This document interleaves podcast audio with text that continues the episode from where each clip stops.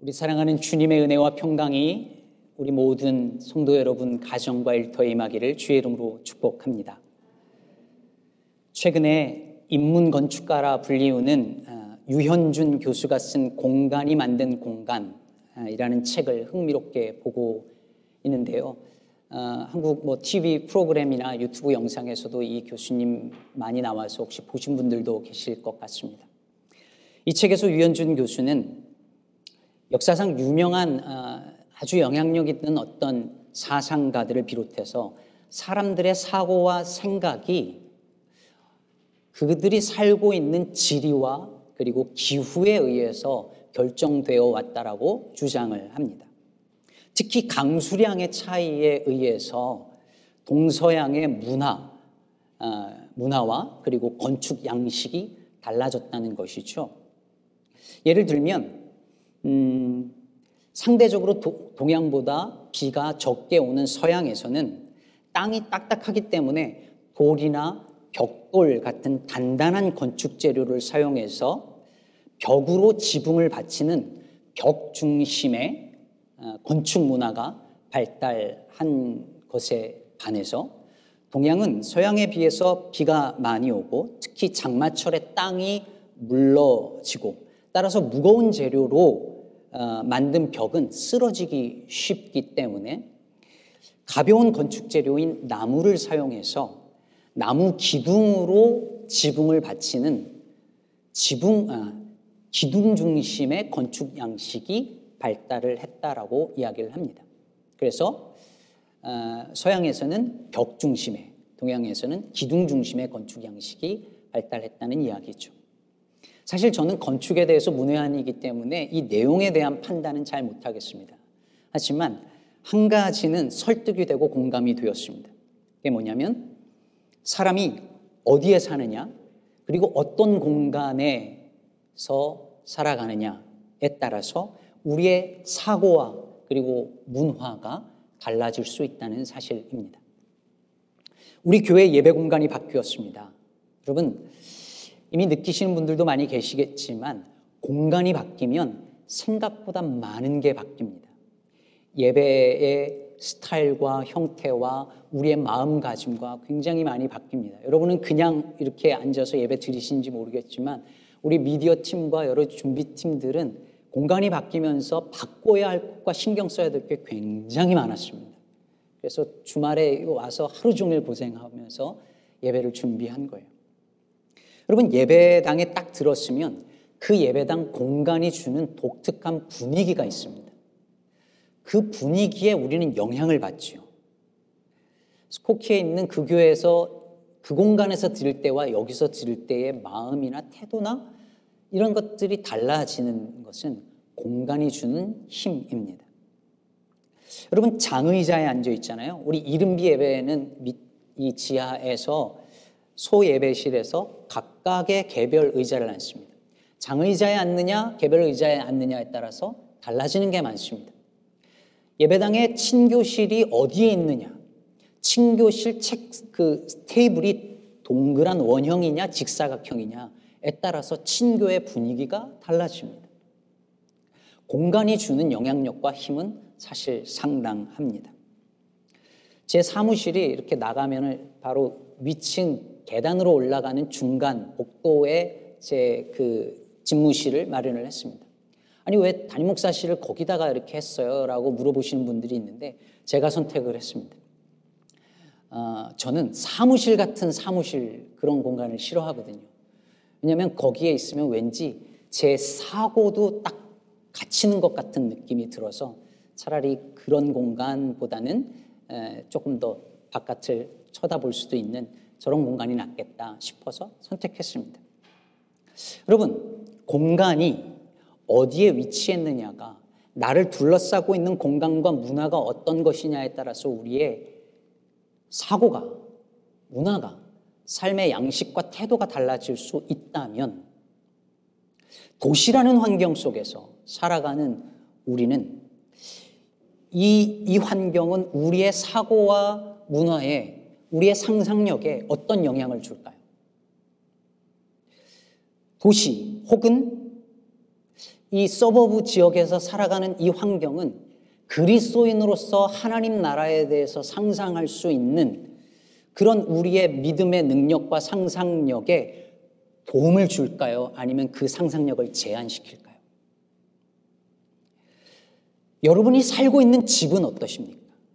여러분이 살고 있는 집의 공간은 하나님께 더 가까이 나가는데 도움이 되십니까? 여러분의 일터는 어떠신가요? 눈에 보이는 공간을 넘어서 조금 생각해 보시죠. 여러분을 둘러싸고 있는 사람들의 환경, 친구들과 동료들의 서클은 어떠한가요? 우리를 둘러싸고 있는 구조와 시스템은 어떨까요? 소비 문화와 자본주의는 어떨까요? 혹시 이렇게 나를 둘러싸고 있는 이 모든 구조와 공간과 환경들이 우리로 하여금 하나님 나라에 대한 꿈을 꾸지 못하도록 우리로 하여금 그 공간과 문화 속에 가두고 있는 것은 아닐까요? 오늘 본문은 나사로가 다시 살아난 사건을 기록하고 있죠. 어떤 분들이 이, 게 나사로의 부활 이야기라고 하는데 여러분 이게 나사로의 부활 아닙니다. 왜냐하면 나사로는 살아났지만 다시 죽잖아요. 그러니까 오늘 부활한 게 아니라 나사로는 소생한 거죠.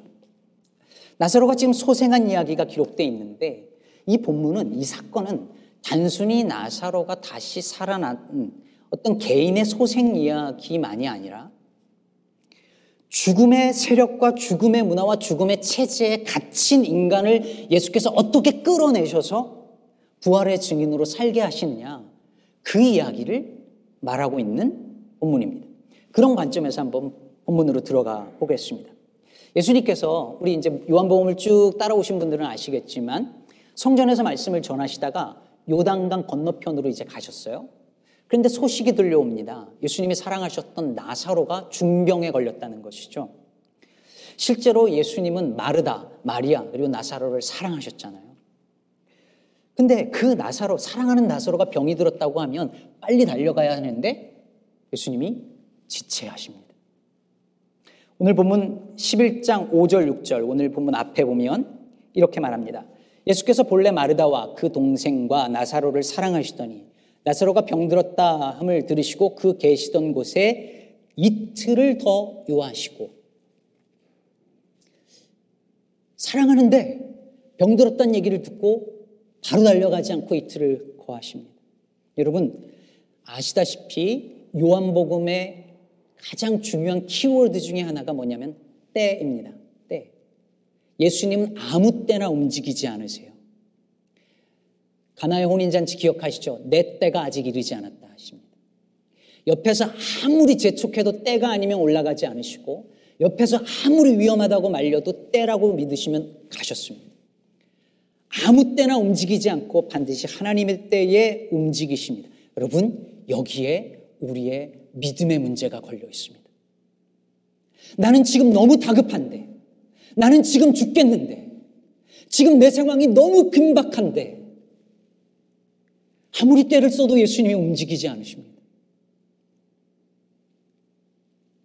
그 상황에서, 즉, 내 기도가 응답되지 않고 주님께서 지체하는 그 이틀이라는 시간 속에서도 나는 여전히 내가 주님으로부터 사랑받는 존재라고 믿을 수 있겠는가? 내가 겪고 있는 이 고통보다 더 고통스러운 게 뭐냐면 침묵하시는 주님인데 아무리 기도를 해도 주님께서 침묵하시는 그 상황 속에서 나는 여전히 하나님께 사랑받고 있는 존재라고 나는 고백할 수 있는가? 여기에 우리의 믿음의 도전이 있는 것입니다. 결국 이틀 뒤에 예수님께서 배단위로 가시죠. 이미 나사로는 죽었습니다. 여러분 17절 보십시오. 예수께서 와서 보시니 나사로가 무덤에 있은 지 이미 나흘이라. 여기서 나흘, 즉, 사일째라는 단어에 우리는 주목해야 합니다. 여러분, 유대인들의 민간 신앙에 의하면 유대인들은 사람이 죽은 지 3일이 되면 비로소 영혼이 완전히 떠나간다고 믿었고, 그래서 4일째가 되면 시신이 부패한다고 믿었습니다. 그래서 예수님께서 무덤 돌을 치우라고 하니까 마리아가 뭐라고 하죠? 39절 후반부에 보면 주여 죽은 지가 나흘이 되었음에 벌써 냄새가 나나이다. 냄새가 나는 게 분명하다는 거예요. 나흘이 되었으니까. 그렇다면 여러분 여기서 나흘은 어떤 의미일까요? 이제는 돌이킬 수 없는 상태라는 것이죠. 아무리 노력해봐야 안 되는 일이라고 모두가 다 인정하는 날이 그 나흘입니다. 죽음을 돌이킬 가능성, 그것이 없다는 것을 모두가 공식적으로 인정하는 날이 나흘입니다.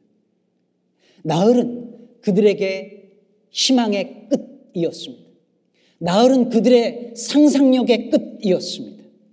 그들은 그 나흘 너머를, 즉, 죽음 너머의 가능성을 생각하지 못했습니다. 나흘의 한계에 갇혀있기 때문이었습니다. 우리에게도 이런 나흘이 있습니다. 이젠 도저히 안 돼. 이미 늦었어. 이건 해봤자 안 되는 일이야. 기도한다고 애쓴다고 될 일 아니야. Too late. 그런다고 바뀌지 않아. 현실을 받아들여. 목회하다 보면 저도 이런 나흘을 수없이 경험했고 또 경험하기도 합니다. 아무리 해도 안 되는 건 안 되는 거야. 기도한다고 안 바뀌어. 노력한다고 될 일 아니야. 그렇게 열심히 목회한다고 사람 안 바뀌어. 사람 바뀐다고 가장 안 믿는 사람들이 목사들이라고 그러잖아요. 평생 목회했는데 교인들이 안 바뀌는 걸 보고 절망하고, 아, 이건 안 되는 거구나. 세상 안 바뀌어. 그런다고 세상 바뀌지 않아. 한국교회 희망 없어. 이젠 이미 늦었어. 이미 끝났어. 이런 생각들이 우리들에게 찾아옵니다. 그 나흘의 순간들이. 그런데 예수께서 바로 그 나흘째 되는 날 오십니다. 나흘의 한계에 갇힌 이들을 꺼내러 오십니다. 모든 가능성이 다 차된, 차단된 그 순간에 주님께서 주님의 일을 시작하십니다. 근데 아무도 깨닫지 못해요. 마르다도 마리아도 똑같은 말을 하죠. 21절과 32절 보면 같은 말을 합니다. 주께서 여기 계셨더라면 내 오라버니가 죽지 아니하였겠나이다.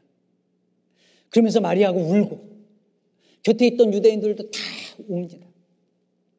그래서 예수님이 그 모습을 보시면서 어떻게 하셨죠? 33절을 보시면 예수께서 그가 우는 것과 또 함께 온 유대인들이 우는 것을 보시고 심령의 비통이 여기시고 불쌍히 여기사 그리고 35절에 예수께서 눈물을 흘리시더라. Jesus wept. 이 두 단어가 성경에서 얼마나 큰 울림을 주는 단어인지 모릅니다. 여러분, 예수님은 왜 비통이 여기시면서 눈물을 흘리셨을까요? 왜 우셨을까요? 예수님이 우시니까 거기 있던 사람들이 아, 예수님이 나사로를 진짜 사랑하셨나 보다. 그래서 우나 보다 라고 말하기도 하고 어떤 이들은 아니 맹인의 눈을 뜨게 한 사람이 저 나사로는 못 살렸냐 하며 수근거리기도 했습니다. 근데 여러분 여기서 예수님이 심령의 비통이 여기셨다라고 할 때 그 심령의 비통이 여기다라는 말의 그 단어의 의미는 분노하다는 뜻이 담겨져 있습니다. 예수님이 분노하세요. 뭐에 그토록 화가 나시고 분노하셨을까요? 그들을 그렇게 울게 만든 그 죽음의 세력에 분노하는 것입니다. 죄와 사망에 갇힌 저들의 현실에 대해서 아파하시고 분노하시고 그로 인해 고통하는 이들이 너무나 불쌍해서 눈물을 쏟고 있는 것입니다. 그리고 어쩌면 바로 눈앞에 그 죽음을 정복하실 그분이 서 계심에도 불구하고 깨닫지 못하고 알아보지 못하는 그들을 보면서 안타까워서 우시는지도 모르겠습니다. 25절 이하에 보면 예수께서 이르시되 나는 부활이요 생명이니 나를 믿는 자는 죽어도 살겠고 무릇 살아서 믿는 나를 믿는 자는 영원히 죽지 아니하리니 이것을 내가 믿느냐. 여러분 예수님은 나를 믿으면 나중에 반드시 부활할 것이다 라고 말씀하지 않으셨습니다. 내가 부활할 것이다 라고 말씀하지 않으셨습니다. 나는 부활이고 생명이다 라고 말씀하셨습니다. 마르다가 말한 것처럼 종말 때에 나중에 미래의 부활을 말씀하신 것이 아니라 지금 너희들 눈앞에 부활이 현존하고 있다고 말씀하고 있습니다. 지금 여기 부활이 와 있다고 선언하십니다. 죽음이라는 한계는 나중에 천국 가야 사라지는 것이 아니라 부활이요 생명이신 예수 그리스도 안에서 바로 지금 이 순간 여기서부터 누릴 수 있는 것이라고 말씀하시고 결국은 죽을 그때가 아니라 지금 여기서 죽음의 현실에서 빠져나와 부활과 생명의 현실을 살아가라고 우리를 부르고 계신 것이죠. 그러므로 사랑하는 여러분, 오늘 예수님께서 나사로를 불러내어 풀어나게 하신 그 사건은 바로 이것을 보여주기 위한 퍼포먼스였습니다. 43절 이하 보시죠. 이 말씀을 하시고 큰 소리로 나사로야 나오라 부르신 죽은 자가 수족을 배로 동인 채로 나오는데 그 얼굴은 수건에 쌓였더라. 예수께서 이르시되 풀어놓아 다니게 하라 하시니라. 여러분 이게 무슨 사건이죠? 나사로가 나흘의 한계를 뚫고 걸어 나오는 사건이죠. 나흘의 한계가 다시 말해 죽음이라는 한계가 무너지는 순간입니다. 나사로가 무덤에서 나오고 있는 그 순간을 묵상하다가 다비드상을 만든 미켈란젤로의 그 말이 다시 생각이 났습니다. 나에게 조각이란 돌을 깨뜨려 그 안에 갇혀 있는 사람을 꺼내는 작업이다. 여러분, 부활이요 생명이신 예수님은 우리를 가두는 그 돌, 그 죽음의 현실에서 우리를 꺼내시는 분이십니다. 나흘의 한계 속에서 우리를 꺼내어서 풀어놓아 다니게 하시는 분이십니다. 이젠 끝이야. 이제 너무 늦었어. 희망이 없어. 라고 좌절하는 그 절망의 사슬을 풀어서 우리를 자유케 하시는 분이십니다. 예수 그리스도를 믿을 때 우리는 나흘의 한계 너머를 상상할 수 있습니다. 여기 우리 교단, 저희 교단 PCUSA에서 안수받은 목회자와 장로님들과 권사님, 집사님들이 계세요. 안수받던 날 기억하십니까? 집례자가 안수받는 후보자들에게 한 질문들 기억하십니까? 서약했잖아요. 서약 질문 기억하시나요? 그냥 웃지요. 그런데 혹시 이 질문 기억하십니까?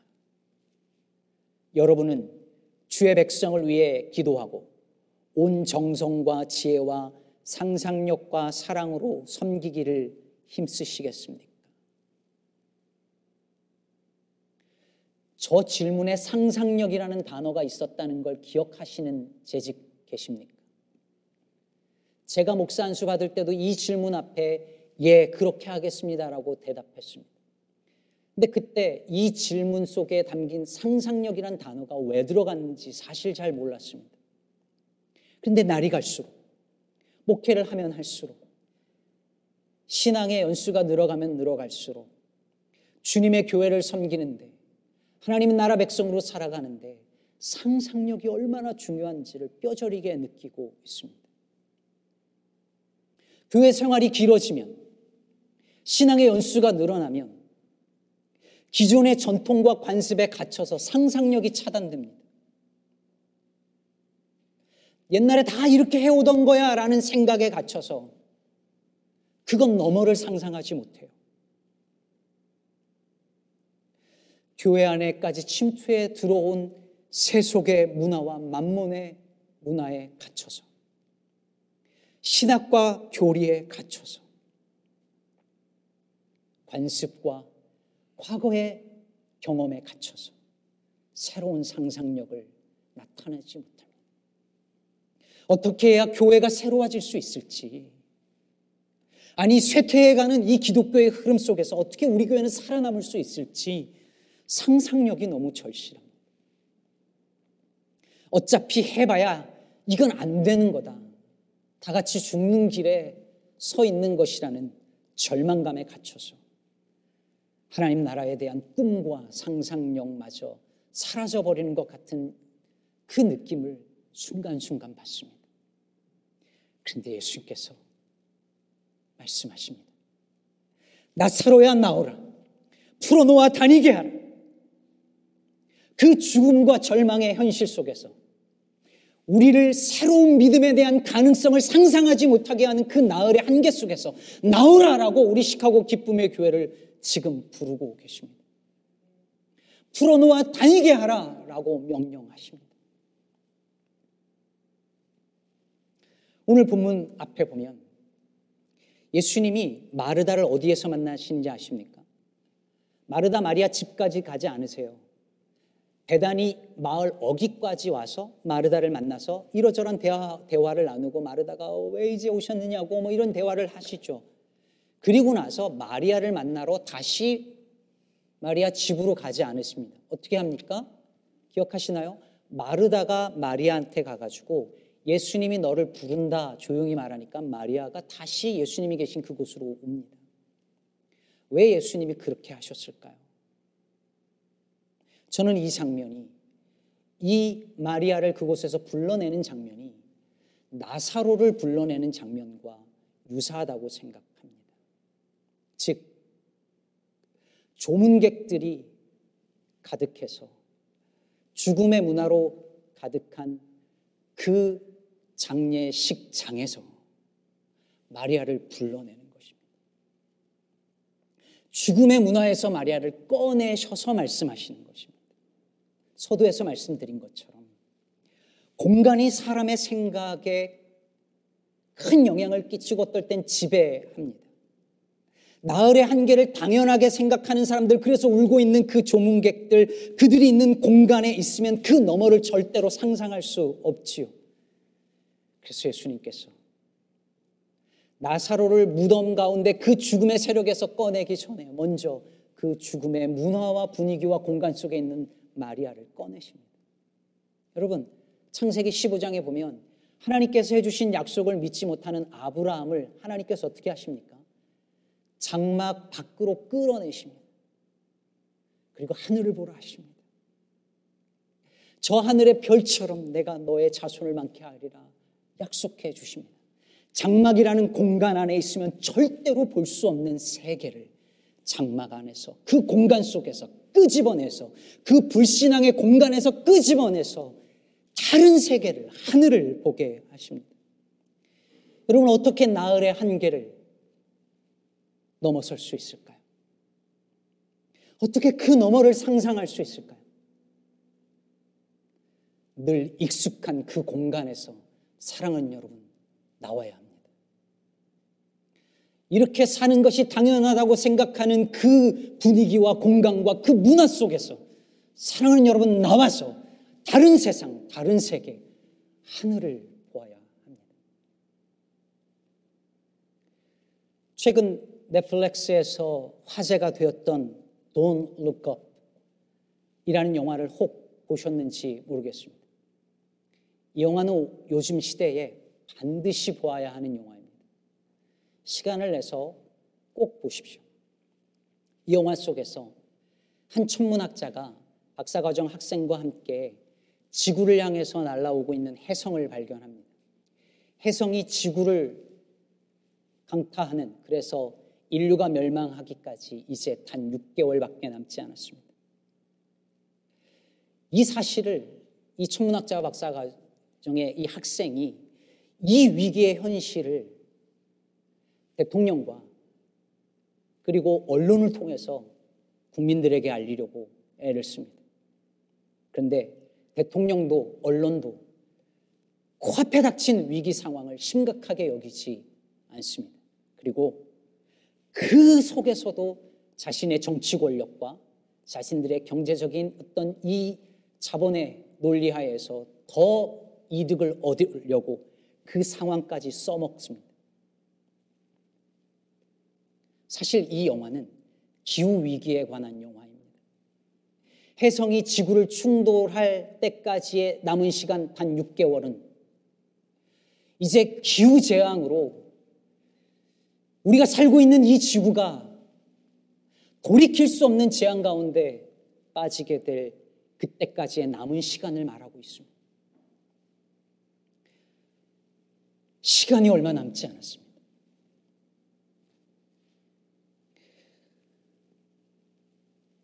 재앙의 순간이 얼마 남지 않았습니다. 근데 사람들이 아무리 얘기를 해도 이게 얼마나 심각한지 듣지를 않습니다. 기후위기를 생각하면 이미 늦은 것 같습니다.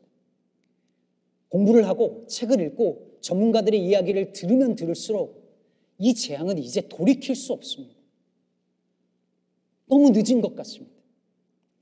이제 어떻게 해봤자 이런다고 소용이 아무것도 없을 것 같습니다. 재활용 쓰레기 구분한다고 먹을 것 들고 다닌다고 이게 해결될 문제인가 싶습니다. 어쩌면 우리 손주들 시대에, 아니, 저 여러분이 살고 있는 이 시대에 그 재앙을 눈앞에서 목도할 수도 있습니다. 늦은 것 같습니다. 이미 나흘인 것 같습니다. 우리는 과연 이 나흘의 한계에서 벗어날 수 있을까요? 잘 모르겠습니다. 그러나 한 가지 분명한 것은 있습니다. 이 영화에서 권력자들은 해성이 다가오고 있다는 것을 믿지 못하도록 Don't look up. 위를 바라보지 못하게 하는 정치 구호를 만들어냅니다. 위를 쳐다보지 말라는 것이죠. 해성이 오고 있다는 것을 보지 말라는 것이죠. 하늘을 보지 말라 말합니다. 여러분, 이미 나으리고 이걸 한계를 벗어날 수 있을지 잘 모르겠습니다. 그러나 적어도 한 가지, 이들의 거짓말에는 속지 합니다. 우리로 하여금 이 분명한 위기의 현실을 직시하지 못하도록 하는 거짓말에 속지 말아야 하며, 어차피 늦었으니, 이제 와서 뭘 한다고 무슨 소용이 있겠는가 하며 아무것도 하지 못하게 하는 거짓말에도 속지 말아야 합니다. 그리고 look up 하늘을 보아야 합니다. 오늘 본문에서 예수님도 하늘을 보십니다. 41절을 보면 돌을 옮겨 놓으니 예수께서 눈을 들어 우러러 보시고 이르시되 아버지여 내 말을 들으신 것을 감사하나이다. 여러분, 나사로가 나오기 전입니다. 돌을 치웠어요. 근데 예수님께서 하늘을 우러러 감사 기도를 하시면서 뭐라고 하시냐면 내 말을 들으신 것을 내 기도를 들어주신 것을 감사합니다. 이렇게 말해요. 여러분, 마리아가 아까 뭐라 그랬죠? 나흘입니다. 부패해서 냄새가 납니다. 그랬어요. 근데 돌을 치우고 예수님께서 제 기도를 들어주신 걸 감사합니다라는 말은 무슨 뜻이겠습니까? 나사로가 부패하지 않았다는 것이죠. 냄새가 나지 않았다는 거예요. 예수님께서 제 기도를 들어주신 걸 감사하셨다는 말씀을 하실 때 여러분 의아하지 않습니까? 예수님이 언제 기도하신 거예요? 지체하던 그 이틀의 기간이 왜 내 기도 안 들어주시냐고 왜 빨리 안 오시냐고 하던 그 기간이 예수님이 나사로를 위하여 기도하는 시간이었음을 성경은 암시하고 있습니다. 사랑하는 여러분, 우리가 아무리 기도해도 응답이 없다고 원망하는 그 이틀의 시간에도 예수님은 우리를 위하여 일하고 계셨고, 이제 너무 늦었다고 우리가 손을 놓아버리는 그 나흘의 시점에도 주님은 일하고 계셨습니다. 지금도 주님은 우리를 죄와 사망의 세력에서 건져내시고 풀어놓아 다니게 하시는 분이십니다. 그러니 사랑하는 여러분, 비록 상황이 아무리 절망적이라 할지라도 희망을 잃지 마시기를 바랍니다.